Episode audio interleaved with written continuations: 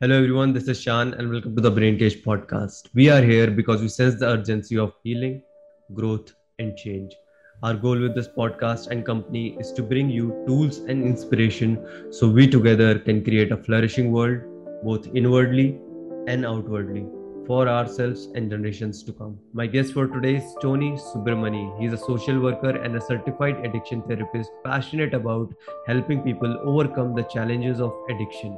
Having been through his own share of fight with the addiction monster and defeating it, the place he speaks from is real, authentic, and highly impactful. Remarkably, it has been more than three decades of recovery for him, and he's here to share his wisdom he gathered along the way. So, without further ado, this is me and Tony Subramony. Enjoy the episode.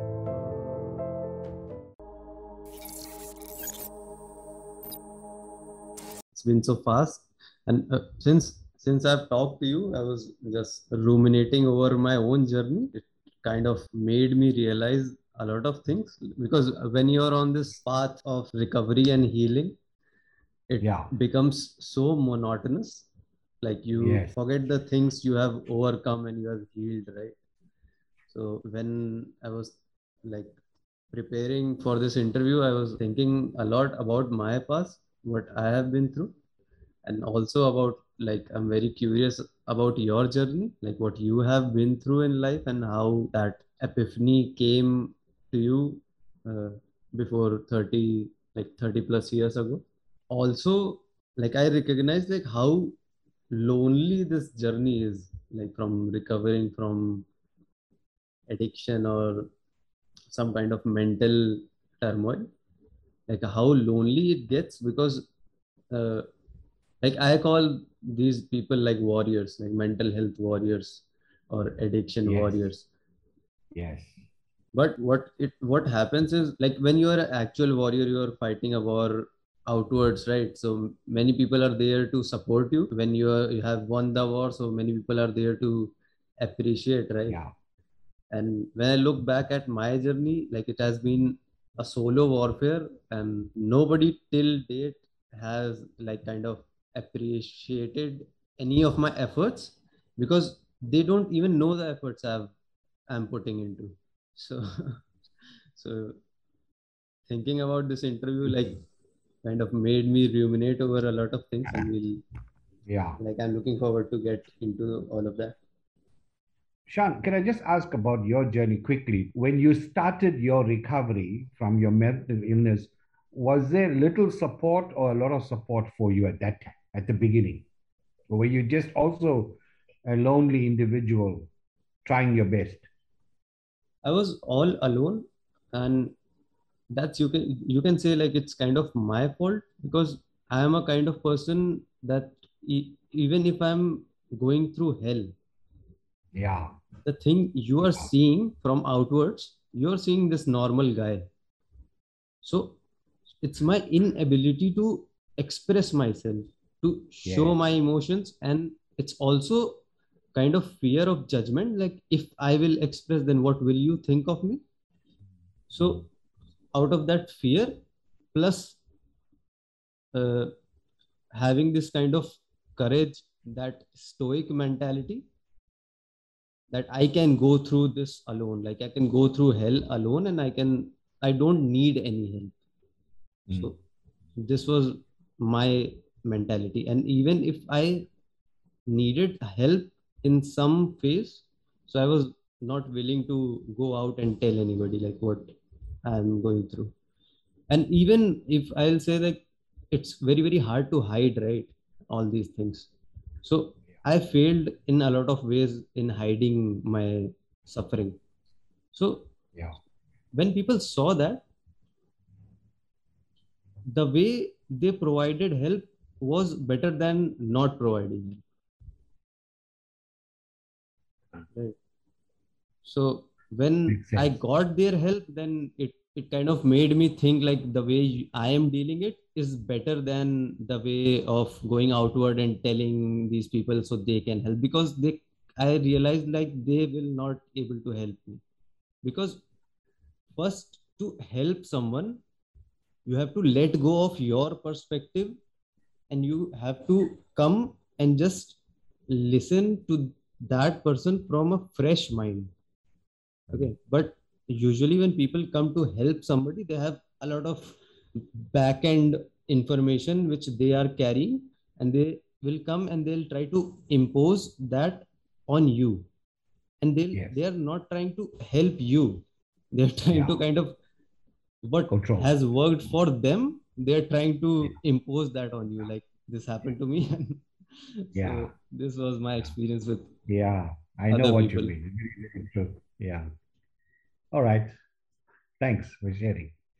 yeah that's why i Mhm. started like this podcast because i was like i have no like i don't have answers to everything and i don't believe like any single person has an answer to all that problem like. We need all sorts of perspectives. That's why i call guests from all sorts of backgrounds Sure. all sorts of different types of thinking.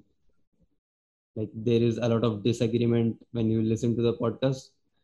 There is like like mostly there is a confirmation bias right? Every most podcasts run in a way like everybody like they are calling guests which they have a confirmation. Like i believe what you believe so you are here but Yeah. i'm talking to people like i don't believe what they believe so that's why i think conversations are more interesting and we'll get into it you'll get to know like how it goes Okay. I would like to start like the yesterday we had uh, a crazy conversation. What hit me was like how it all starts. It starts when you kind of hit that rock bottom. You remember we talked about this. Yeah. So let's start from your journey, how you started and prior to that, that what struggles you faced and was there this thing hitting the rock bottom as well with you? Because it will give a kind of context for the rest of the conversation. So let's get right into it. Okay. Now, thanks so much for this opportunity. Uh, I'm going to share a little bit about my story and my journey through addiction and eventually embracing recovery.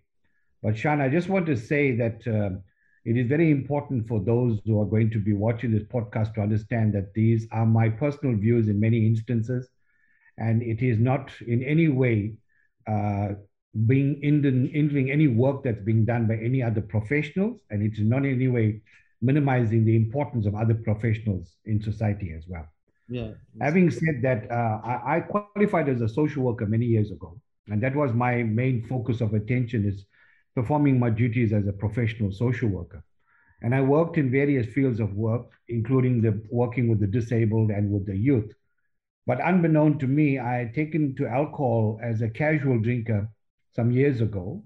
And eventually, Shaan, the, the reality of all of it is was that I'm a social worker, so I'm I cannot be an alcoholic. You know, I'm I'm educated, I'm knowledgeable, I'm learned, not to become an alcoholic. And that was one of the big barriers that I had to break through, this professional tag or professional title that I was carrying with me. And as a result of that, I got very much into alcoholism. And uh, there were many, many people, many family members that were always there to help me out at the beginning, but I didn't accept it. In fact, I became very, very uh, rebellious against my family. And uh, through this disease of addiction, I pushed them away. And as a result, I became a loner. I Hmm. actually became a pauper in my own house. I was now, although I was married and I had a son in the, from my marriage, uh, I was still much a loner. Uh, I spent a lot of time on my own, and I eventually continued to take alcohol on my own. That's where it was. I started off as a friend with friends, but eventually I became very selfish. I didn't want to share with anyone else. And if anyone shared with me, yes, I was very excited, but I would not share with others. It was mm-hmm. typical alcoholic behavior. My self image was a very, very poor one. My personal hygiene had suffered tremendously. My health was in a major state of, uh, you know, really, really in a bad state. I was unable to get up in the morning without alcohol. And eventually I became a 24 hour drunk. Hmm. I would look for a drink at 2 a.m. I'd look for a drink at 3 a.m. The moment I got up, I would look for a drink. And very often I would keep some from the night before so that I could have this in the morning. And uh, eventually I lost my jobs. I lost my family. I lost all my prized possessions that I had so dearly uh, treasured uh, in my young days. And I now was a lost soul. I was a lost soul, but I never realized. I still Hmm. blame society. I still blame everyone else for the position I was in. I blame my job. I blame my supervisor. I blame the stress I was going through. So it was always something on the outside that I looked to blame. Typical addictive behavior. We tend to blame everyone else and everything else. And I never took responsibility for what I'd been going through, and I didn't take responsibility for where I was. Hmm. I got to a stage, it was so desperate and so bleak that uh, I was now ready to buy methylated spirit. And I was going to mix that with water and drink it because, number one, I could not afford to buy alcohol from the bar or the Mm. club. And secondly, I could not move very much. So I, the nearest supermarket, I was going to buy this methylated spirit. I was going to mix it up in a five liter container of water and I was going to drink that. And at that stage, I planned my suicide as well. Uh, I had many, many times I had suicidal thoughts. I planned my suicide, but I, I thank God. I thank God that uh, He intervened at the right time, uh, because I sincerely believe that it was intervention of the, the God of my own understanding that had saved me on that day. So in in a, in two weeks' time, I'll be celebrating 33 years of being in recovery, and I'm so grateful that I'm Wow. able to share this platform with you on this very very special day So as I approach 33 years of complete abstinence from all mood altering chemicals. And when I say all mood altering chemicals, I want to expand on that a little later on in terms of the work that I do. So, since the 3rd of April 1989, I've never taken a drink. I've not looked back. But those days when I got into my journey in recovery were very lonely because for many reasons. One of the reasons is family didn't trust me. They didn't believe that I was hmm. being sincere because I'd been in rehab before. I've been into some support groups like Alcoholics Anonymous before, but it didn't last. So when I started my journey on the 3rd of April 1989, Shaan, it was a lonely journey. And it, it was something that at that stage I, I really despised. I thought, where was my family? Where were all these people that were there that were supposed to support me? No one was around. I failed to realize that they were not very convinced that I was being honest with myself. I didn't realize that they, they were not convinced that I was being true to this journey that I was embarking upon. But come what may, come what may, I said to myself, I am sick and tired of being sick and tired. I'd hmm. reached a stage in life where I could not manage to live that life anymore. It was not living, I was just existing. I was just rolling in and out of each day with nothing, nothing of value that I could take. I had no purpose in life and I was not adding value to anyone's life. So on the 3rd of April 1989, after going, going into rehab centers and going into A, I literally crawled into Alcoholics Anonymous. And that was the day that it was a turning point in my life. You know, a little earlier on, you talked about the uh, rock bottom. Yeah, and I want to I want to emphasize this: the rock bottom is discovered when you stop digging. You don't have to go right down to being uh, addicted to the state I was in. You don't have to get to a stage where you now want to buy methylated spirit. You don't have to get to a stage where you lose your family and you lose your jobs and you lose your loved ones. Mm. You don't have to get to that. But the point I make is that the more you get into your addiction and you don't do anything about it, the deeper and deeper you go down this pit of hell. Hmm. And when you make a committed decision to do something about it, then you've reached your rock bottom. Yeah, rock The bottom other is kind of pla- yeah, it's it's a kind of place when you are kind of forced by life, or you yourself Yes. develop or find this type of courage which was inside you, but you weren't looking. Yes. That Yes. courage was inside you. So you find that courage and you channel that courage and you look at your situation for the first time in your life Absolutely. is my situation actually right Yeah. now because Yeah. the whole point of chasing that substances which we will get into later on like why we do that but in one phrase it's escaping your life escaping escaping your reality right? When i think about this you have caged yourself into this kind of prison. And a part of you wants to get out. A part of you wants to stay in right? You're also like it's not like you're totally suffering right? You're also getting pleasure out of it. So how, how do you define addiction what is addiction Yeah. Addiction is, you know, part of life where you become dependent on, on something or a, or a mood altering chemical, right? It's a mm-hmm. psychological dependency on a mood altering chemical. And I think earlier we also talked about all of us having the tendency to become addic- addicts ourselves. Many, yeah, many you, people. you said like all of us are addicts Yeah. Now, how many of us are addicted to coffee? How many of the people just say, Oh, I cannot start my day without a cup of coffee? Mm. I can't go into this meeting without my coffee. How many of the Right. people are addicted to cigarettes? How many people are addicted to fast foods? How many people are addicted to so much of stuff that we are addicted to? Hmm. And I was also explaining that you know some of us are addicted to we have we call it a sweet tooth. We give it a nice name. We call it a sweet tooth. But we're addicted to chocolates, and sweets, and all the savories that, that are really not, not healthy as well. Now, eh, talking about addiction, there's basically four different stages that we talk about in addiction. The first stage is experimental. You know, Hmm. we, we just try something for the first time, we take a liking to it, and it's something that we kind of enjoy now and again, and it's okay. You know, it's it's nothing that we depend on, it's nothing something that we're constantly looking out for, and that's what it is. The second stage is social use. Then we go to a function and then someone's having a drink, or maybe someone's, you know, lit up a cigarette, we just take a puff, and it now becomes a little bit more than what it used to be. We're Hmm. buying our own at that stage, and we've got it at home. We're buying our own cigarettes, we're buying our our own alcohol and stuff like that. But again, there seems to be some sense of control. The third Hmm. stage is what I what we call high risk. And the high risk stage is where you know now that you have the, the, the there's a possibility of losing your job. There's a possibility of getting caught in a roadblock. There's a possibility of, of being having to face the law or be locked up or go face the court and or lose your marriage or you know have challenges in your marriage and stuff like that. There's also the challenges around uh, financial issues as well.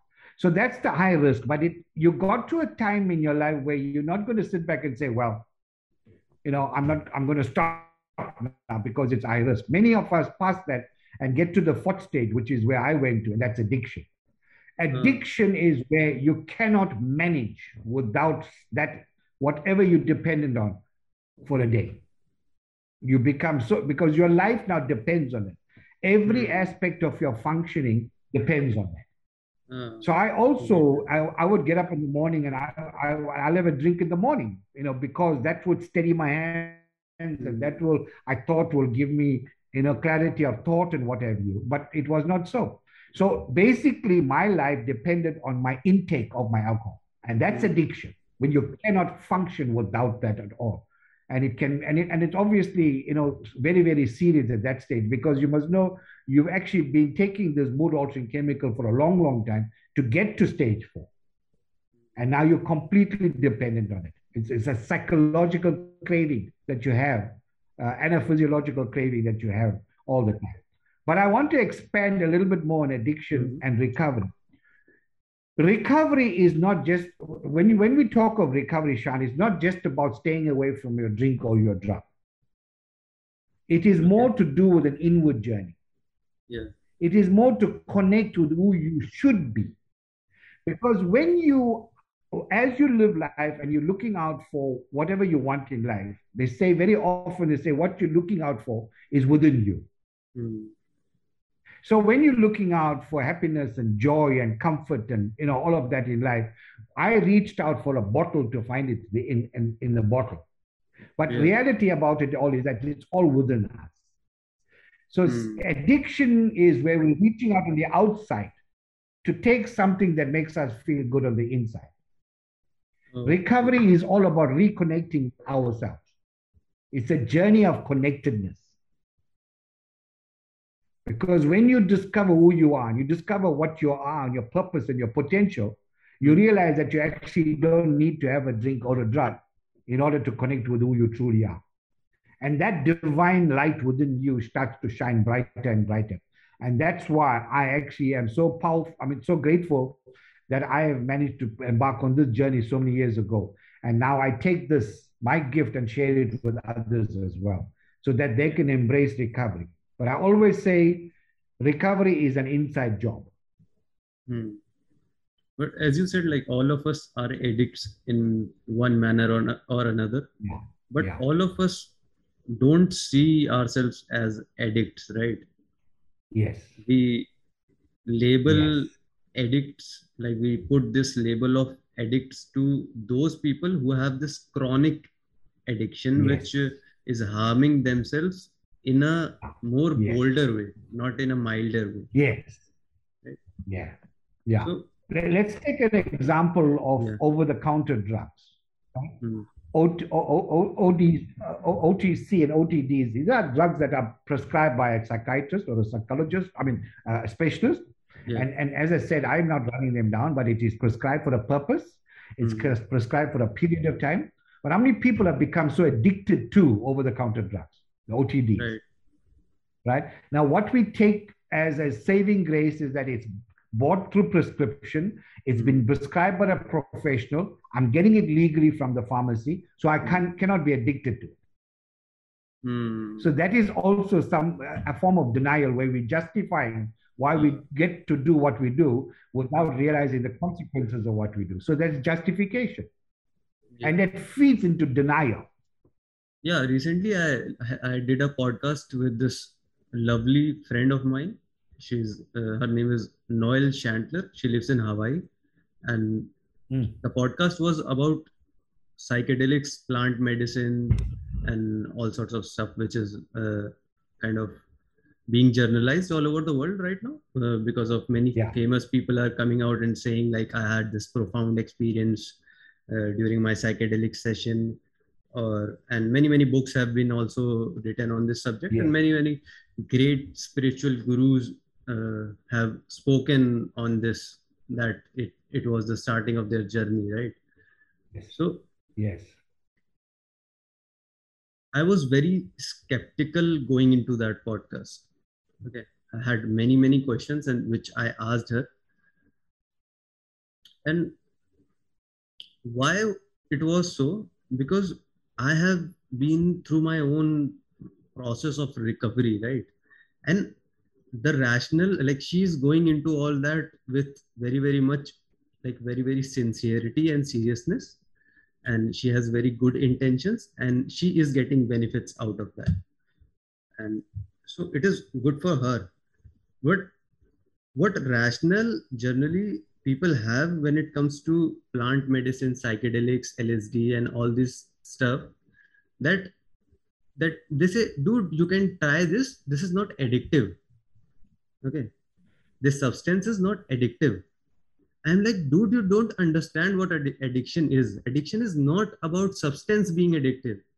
Addiction is about me i am trying to escape my problems. I am trying to not face life for what it is. And i'll like a person who is addictive like uh, he has an addictive personality he'll just find another excuse in lsd and, and in psychedelics just to escape that. Yes. right? It is had it has nothing to do with the substance. Yeah. you don't understand so most people don't Yeah. understand anyways. So what are your thoughts on that? Like this uh, cannabis psychedelics And- being very very much generalized and Okay. Yeah. Yeah. You, you're so right. And you, and you actually describe it so well. It's not about the substance, it's about the individual. Mm, You know, there's nothing wrong with alcohol. I have family members who take alcohol on a regular basis. They can manage it and, and, and, and take it when they need to. And that's what it is. It's not a dependency. It's not that they're addicted to it. When it comes to uh, cannabis, medicinal cannabis, I believe that it does have a medicinal value. In fact, in our country as well, there's been a wide range of products that are put on the shelf there that Mm. serving the purpose that it's intended for. But there's Mm. certain conditions that one needs to be very, very much aware of. mm, And number one is that it has to be prescribed by a person that is trained to prescribe it. mm, It's not just a salesman in a, in a shop that's busy selling the stuff. Secondly, it has to match the condition that you are suffering from. Right? There has to be a very, very professional approach to all of this as to how you're going to administer this as well. Thirdly, just about administering it as well. It's just not having the, uh, more than what you should be taking on a daily basis. It's the same with magic mushroom, the psychedelic. In the in the in the 650s, the you know the the scientists that discovered the the valu- valuable um, uh, content in LSD and they used it for scientific reasons. But in yeah. the 70s, that became part of a rave, the mm. disco and the nightclub rave. And LSD now became a way of getting, you know, feeling high. And that's when all research and all other uh, intervention stopped because it was now declared a, um, a dangerous drug and an illegal, illegal drug. But the situation has changed over the recent years. Uh, there's been a rebirth and a relook. And, and one of the books that you that I want to refer to is the one year by Michael Pollan. He says, How to Change Your Mind, the new science of psychedelics. Yeah. He's talking about the new science of psychedelics. Right. And I just want to bring this in because when you administer ma- magic mushroom, mm-hmm. it has to be again done by someone who's certified. It hmm. has to be done in the process that has been prescribed without any deviation. Mm. Right? There's a very significant process that's involved in this year for it to hmm. have the desired effect. And the effect it has from a medicinal point of view is absolutely phenomenal. We've had yeah. people who have come out of depression, people who have managed to come out of chronic pain, people who have been struggling with anxiety for years have come through, and people who man- uh, couldn't manage their own uh, addiction has come through it as well. So yeah. there is definitely benefit. There is tremendous mm. benefit in all of this here. But mm. the process has to be followed very, very clearly and to the T. It has mm. to be mm. prescribed by someone who's certified. And it has to be prescribed by someone who knows what your condition is, and it must be very much related to the condition that you're trying to, to take care of as well. Amazing. I mean, it's it's the same with alcohol. You know, you gave, can't just. This gave me so much clarity onto the subject. Yeah, seriously. it is there is tremendous benefit in all of this if it's done properly. Like when you're going through the actual process of the of the magic mushroom, there's a whole lot of work to be done before you actually put the person through that as well. Hmm. There's a lot of work done with the family. There's a lot of pre-work done. You got to prepare the person. Then when you actually go through the process itself, there's a lot of processing that takes place during that time and even weeks after the person has over, uh, gone through the experience itself as well. So it has to be followed to the, to the T. Also, you have to be very, very truthful with yourself, right? Yes. I said. Because you have to that, be very truthful. Yeah.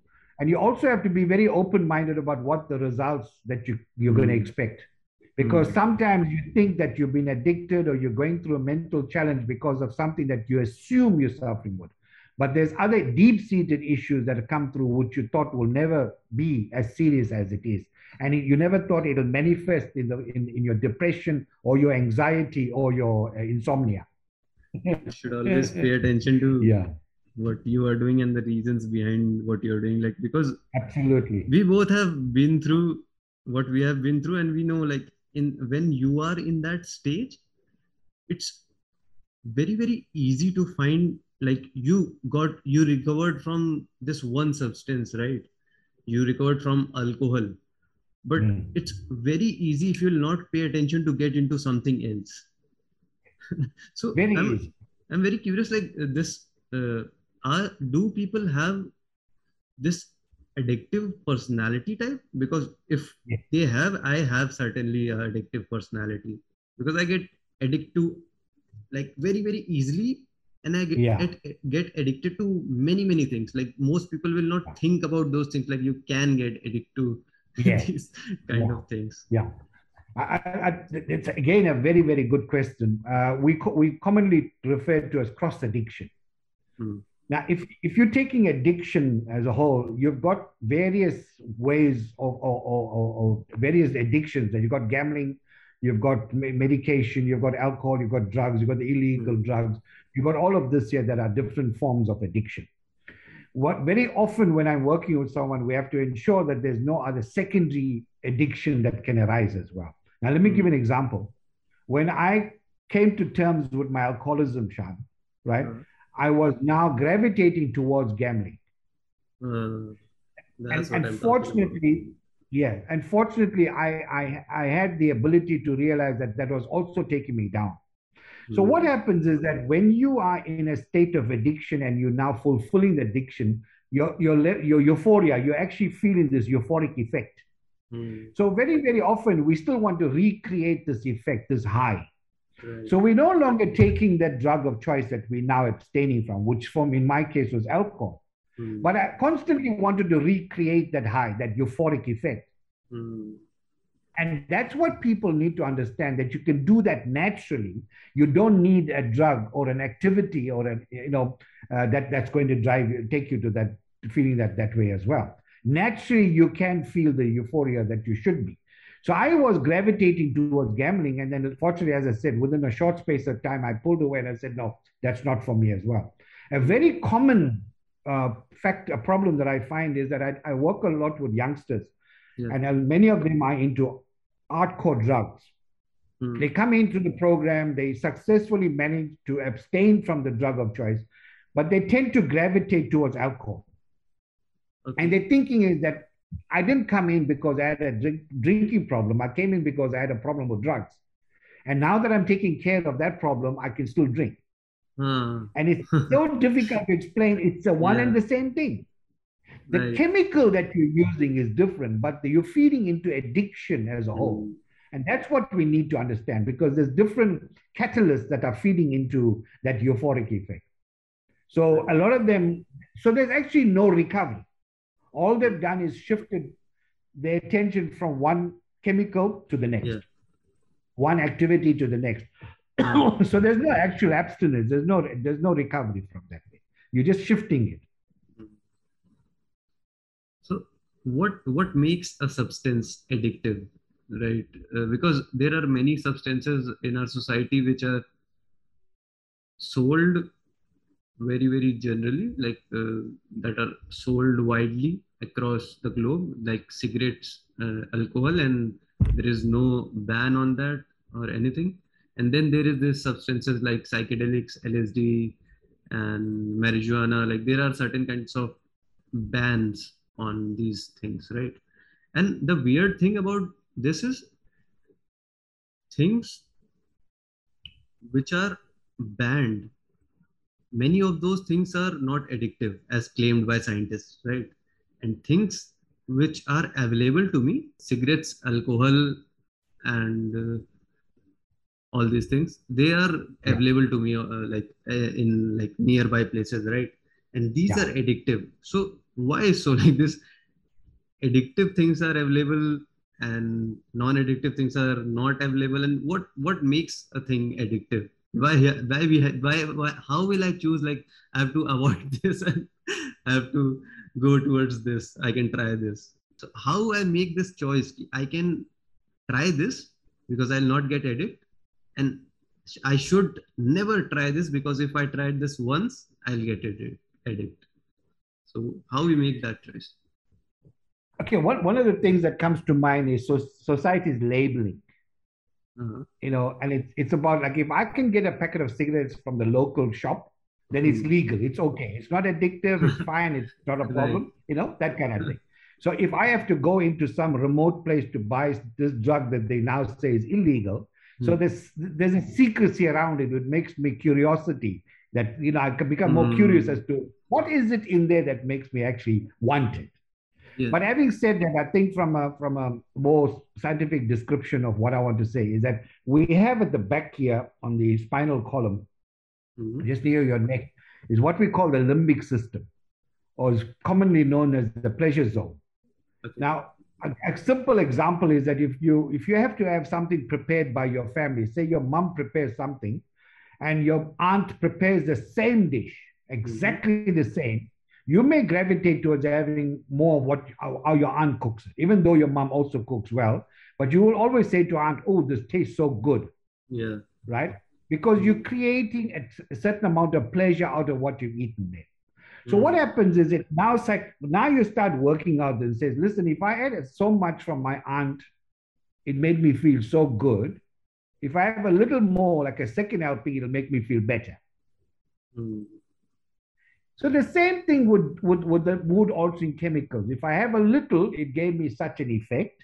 If I have a little more, it will obviously give me much more of what I want. So you're always talking about the tolerance that is so closely related to addiction. Then the chemicals that are in that that is actually what you're now striving for. You you you actually now become addicted to. So there is this thing that you know I, I can go for something that seems to be illegal because yes. it seems to be more potent, and it mm-hmm. gives me a, a greater uh, euphoric effect than than something that's legally available.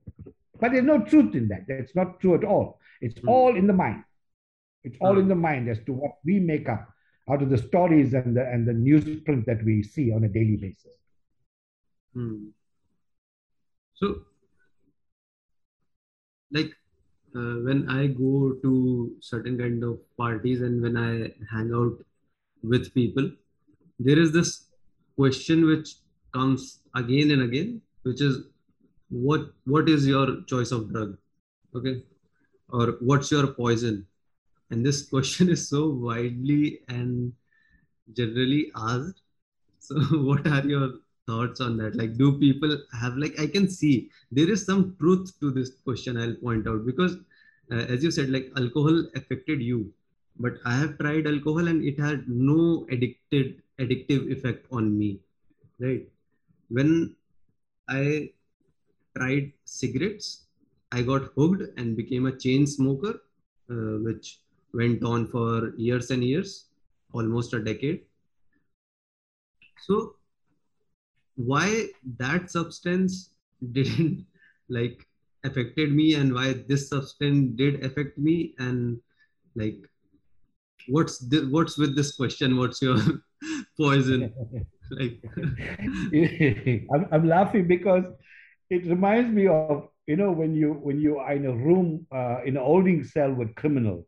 Yeah. And and a new guy comes in on a saturday night and they now locked him into this holding cell and all these guys who've been there for a few few hours and say, "Yeah, what you in for? You know, what did you do?" it's, it's, the same thing. Like it's your what's your drug of choice? It's it. like a, you know, you understand what I'm trying to get? Like you know, so if the guy says I murdered someone, mm. then it's like a status. Mm. Right? In the meantime, he didn't murder anyone. He actually got assaulted by his wife, and, and, and he wanted to, and he got into an argument because he was drunk. But he didn't murder anyone. Mm. But if he doesn't create that kind of status to say, "Well, I murdered someone," then he's mm. going to get clapped by the guys in it. But a similar kind of thing also, uh, um, you know, shows itself when you meet up with friends and they want to know what's your choice of drug, because for them, if you're not on any drug, then you're a loser. Uh-huh. It's also again right. about status. Yeah. A you know, lot of status, status, signaling involved. It's, it's, it's, it's more everything to do with status. And then you get another guy says, I, I just take alcohol. And he says, ah, you're nothing. And then the guy comes in and says, listen, I've been on heroin. So what has happened in society, Shaan, mm. is that there's graduation in terms of what we're taking as in terms of the drugs as well. Let me mm. give you an hmm. example of what is very common in my country we, we've got a very high rate of crime, okay. right? And I'm going to use an example to illustrate uh, what, I, what I'm getting at. When and, and, and this is a general comment I'm making, so I want you know people to just bear with that there, right? When a female is hijacked mm-hmm. in, in our country, society is very quick to say, "Oh, you're lucky you were just hijacked, you were not raped." Mm-hmm. You see, mm-hmm. So there's hierarchy, there's status attached to the hmm. seriousness of that as well too. So they kind of downplay that if you're not a drug addict or you're not taking alcohol, then you should not be with us.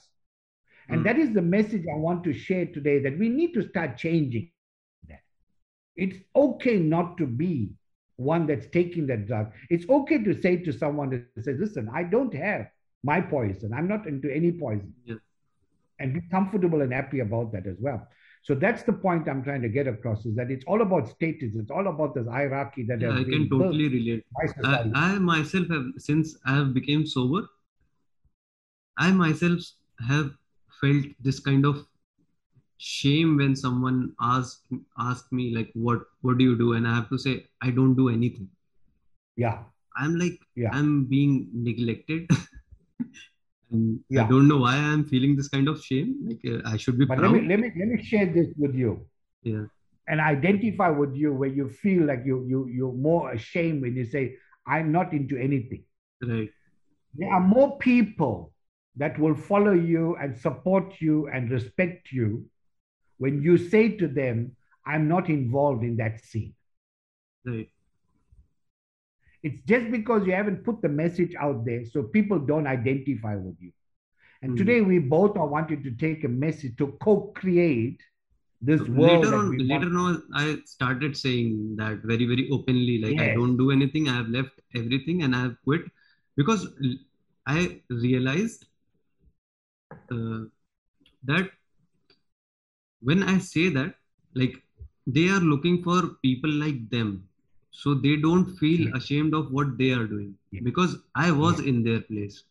So when. I say that to them, they see me as as a bird who has flown out of its cage Yes. and they are pointing fingers at me they're trying to persuade me that you should get back on this cage and have fun with Yeah, us yeah.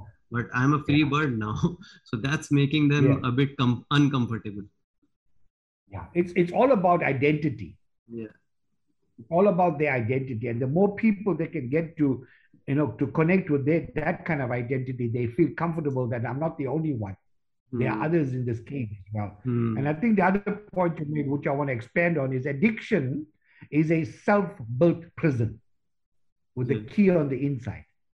self-built prison It's a self-built. We've built it around us, uh, and the key is actually actually to the to releasing yourself is on the inside. Uh, The key to freedom is in that inside, not in someone else's hand. yeah And the other thing I want to share, Yeah. Shaan, if we've got some time, is that we need to be careful of who we associate with when we are in recovery. Very, very, very important, Mhm. right? I do not associate with the people that were I was involved in previously okay because my direction and my focus on life is very different from them. I remember this one so-called friend. He asked me when I was into the program of recovery very, very uh, long ago. He said to me, "Have a drink, man. It's just one beer. What, what is it going to do?" Hmm. And then I realized I didn't want to associate with him because I know what that one beer would have done to me. Yeah. But then I had to now choose carefully who I associate. with. So there's the three, the letter P that we need to look at the three P's. Hmm. We got to look at the play pals that we associate with. Play pals, right? We got to look at the playgrounds we are frequenting. Playgrounds. Huh. And the third thing is what are our play toys? Now let's talk about those pals, those uh, those Hmm. uh, pals that we talk about. We should actually not be associating with them because you've chosen a different path in life. Hmm. In life, they say, "Show me your friends, and I'll tell you your future." yeah Right. The second thing is that if you're not taking alcohol or you're not taking any drug of choice, you should not be found in those places that that that, that got those drugs or got the alcohol. Hmm. I don't go to a pub. I don't go into a bar. I don't go into a bottle store. Hmm. I have no purpose to go there. So why would I want to go and sit in a pub and have a cool drink and watch the soccer match? I don't want to do that because I'm putting myself in a familiar, very familiar environment that I Hmm. want to get out of. You see? And then the play toys are things that we've got at home, like this wine glasses and beer mugs, and you know, even you've got alcohol at home. I don't have Hmm. any alcohol at home. I don't need it. You know, it's not because my visitors are going to have it. If they want to, they will bring their own. Hmm. But they choose not to because they respect me. So those three P's are very, very important. Your playmates, your play, play playgrounds, and your play toys. You've got to be very, very cautious of that, who you associate with. I don't want to put myself in a group of people that are constantly saying, have a beer, it's okay, have a beer, it's just one. I don't want Yeah. that. I don't want that. So I choose not to go there. And eventually Mm. they get the message that I don't want to be there because I choose not to associate myself with what they do. So I do it with respect. Because there's a common phrase that says, let go let God. Hmm. I, I've thought a lot about this subject and I've experimented uh, with this a lot. The that's what, what we were talking about earlier right? You have to build yourself from scratch and you have to make a lot of sacrifice and you have to let go a lot of things right?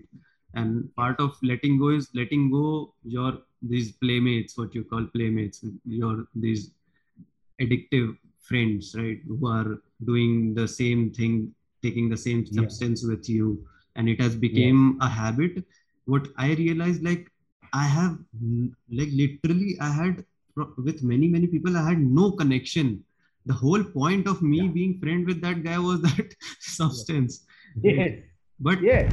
yes when when i avoided that and i like eradicated that from my life the one mistake yeah. i made and which i i like to like get your opinion on this is that i avoided them completely. I avoided them 100% i just like disconnected with every one of my like addict friend and i became this kind of loner. So i was like in one year in my recovery and i had like i was using no substance. I let go all my like nicotine addiction and cannabis and everything but there was a day when i accidentally i met some of my friends. They called me and i went back. And we we drank uh, drank a beer or something and i was a little bit high. And i smoked a cigarette because i was not in my complete senses and i was not like my willpower was not 110% which usually is. So i smoked that cigarette and then again that chain smoking started in my life so what i realized the mistake i did was i avoided them 100% i avoided all the substances 100% like i'll not go to like even go to the bar if i'm not drinking right so what did was when I got the opportunity, I resisted it for so long. Like the, the moment I got the opportunity, I was out of control. You're getting it? yeah. yeah. So what are your thoughts it, on this? You, you described this very well. Let me let me explain this much. When I when I talk of making that committed decision to face your recover your addiction, hmm. you need to understand that you've embarked on a journey and this journey needs to be embraced and strengthened every day. When you say you stayed away from these friends completely, it was the right thing to do. Mm. But when we look at internalizing recovery, mm-hmm. we've got to constantly remind ourselves why we need to be in recovery, why we want to stay in recovery. That's yeah. one point I want to remind, just to bring up is that we need, it's an internal process. And as long as we internalize it to look at what it's done for us and our fear and concern about what it's going to do to us, then you, we internalize I would, I would like to point out you said something you have to stay in recovery and that i realized yes. very very later that yes. recovery is not a one yes. time process you have to stay in that no. phase constantly for the rest of your life yes it can be quite scary and daunting about some people who want to embrace recovery now and think, oh my goodness, I'm going to stay in recovery for the rest of my life. But it's made so much easier and manageable by doing it one day at a time. Mm-hmm. Right? By doing it one day at a time, you're actually accumulating the days and months and years that you stay clean. The other thing, which you've just touched on, is that many people kind of assume that if I've stayed clean for a year, I'm okay to go back and do what I used to do before. Mm-hmm. They somehow give it a time period. And, and the reality about it from a, from a professional point of view is that in the first year of your program, you're not in a program of recovery, you're in a program of abstinence. What do you mean? You're merely just abstaining from your drug of choice. Uh-huh. Recovery starts mm. in the hmm. second year when you're now making big decisions around your studies, about your marital status, about your education, your hmm. finances, all of that, it starts then. When it's kind so of running year, in the behind, when you're not paying yes. attention to that, even. Yes, mm. yes. So always remember, in the first year, you are merely abstaining, and if that is why we think that I'm, I'm, I'm strong enough and I'm capable of associating with these people. And mm. you are describe what happened in the first time you met with them. Mm. You took a beer, you took a cigarette, because Yeah. you you come out somehow felt that well done. I need a pat on my back. And I was like, I can handle this because I have Yeah. one year of avoidance. So I can do like I can smoke one cigarette and I'll just leave it Yeah. because I've left like I've done it before, right? Yeah. It's a pity. I, I, I was going to illustrate uh, how this whole thing works as well. But the biggest risk and the biggest danger about it is that we're talking about a disease that keeps growing. So every time you stop and start, it gets worse. It gets 40 to 50,000 times worse because of the, the, the, the, the, the, the speed of that of the disease that we're talking about Yeah. even though you are stopped for a period of time, it's the biggest mistake you can make because you're either going to stay in recovery continuously or you continue with your addiction till you die. Hmm. And let me come back to talk about this living in recovery for the rest of my life. I don't mind. I enjoy the life I live. I'm proud and I'm happy that I'm no longer a victim of addiction and I live it one day at a time. let's let's get into that like uh, this recovery sounds like recovery word sounds very very lame Yeah. to us like Yeah. so let's define it a little bit recovery is not just kind of uh, just a healing process it has huge potential in other aspects of your life as well right? It will make you into a different kind of person because man you you have this insane huge big monster in front of you and think about it when you will tackle this monster and what kind of person you will become right?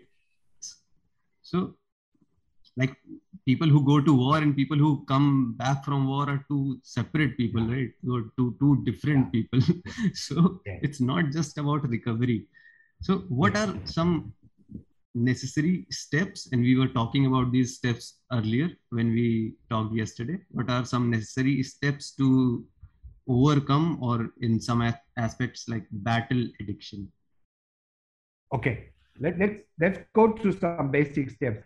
The first step is to make a committed decision. When you make a committed decision, you're taking ownership of the problem, right? So the first thing is to take to take ownership of it. Second is to make a decision that you want help and you're going to do something about it and Hmm. commit to it. When you commit to it, then you're going to find that the universe will ba- basically create circumstances that is going to support that commitment that you are looking out for. Hmm. The other very, very, very important step, Shaan, is to get an accountability partner. Okay. You cannot do it on your own. Hmm. It's, it's not easy and it's most often not possible to do it on your own. The accountability partner is someone that has walked the journey before you and is Hmm. prepared to help you literally hold your hand and walk with you during the first few months of your recovery journey as well. Accountability is also to be answerable to someone about your honesty and your trustworthiness. Hmm. The accountability partner is also someone that could randomly do a drug test and Hmm. things like that. When it comes to the choice of an accountability partner, it is important to know that that person is already in recovery for at least three years. got it Secondly, it must be a male for a male and female for a female. Hmm. Accountability. Um, Then it can also have someone else from the family who's also another accountability Hmm. partner, someone from the family. Then you can also look at someone from the workplace as being an accountability partner. And let me explain why I share this. Say I'm working for a company and I say to my supervisor, I'm not coming in on Friday afternoon because I've got to go and see my therapist. hmm. Now, the, the manager does not know what's going on, so he doesn't allow you to go because he thinks you're lying. But that's why there must be some communication with that person, obviously done privately and confidentially, to say, Hmm. look, so and so is coming to see me on a Friday afternoon. Please allow him time off. So there has to be this kind of trust pattern and plan put in place so everyone feels in. yeah And it's also very important for me as an individual that wants to embark on recovery to be honest and truthful all the time. Very very important And then lastly, I want to say support, support, support. You must con- connect with people that are in the same position as you walking on this journey of recovery because it is not possible to do it on your own. Some people manage, but we're also yeah. worried about the quality of that journey that they embark upon. Amazing. I think this is the right place to end this conversation. But before you go, where people can connect with you? Oh, yes. I'm in South Africa. I'm in Durban, South Africa. And yeah. uh, I work with people from throughout the world. And they're welcome to connect with me on my uh, cell phone number, which is plus two seven eight one five double three six five six five. Let me repeat. It's plus two seven eight one five double three six five six five. They can also connect with me on my um, Instagram page, which is Tony Subramony, and also on Facebook, which is Tony Subramony. My surname is spelled S U B R A M O N Y. And then if they wish to connect with me on email, they're welcome to do so. My email address is omniskills008 at gmail.com. That's omni, O M N I S K I L L S, one word, 008 at gmail.com. Thank you. Amazing. I, I'm, I'm so glad that we did this. Uh, your insights were so enlightening and uh, it gave like it gave me a different kind of perspective and like when it comes to think about substances and when it comes to think about addiction. So the whole process of uh, learning from you like from yesterday's talk from today's talk it was so amazing. Thank you so much for coming on the show. Uh, until next time stay strong stay stubborn and keep on climbing. Thank you very much for the opportunity Shaan. and i also look forward to connecting with you soon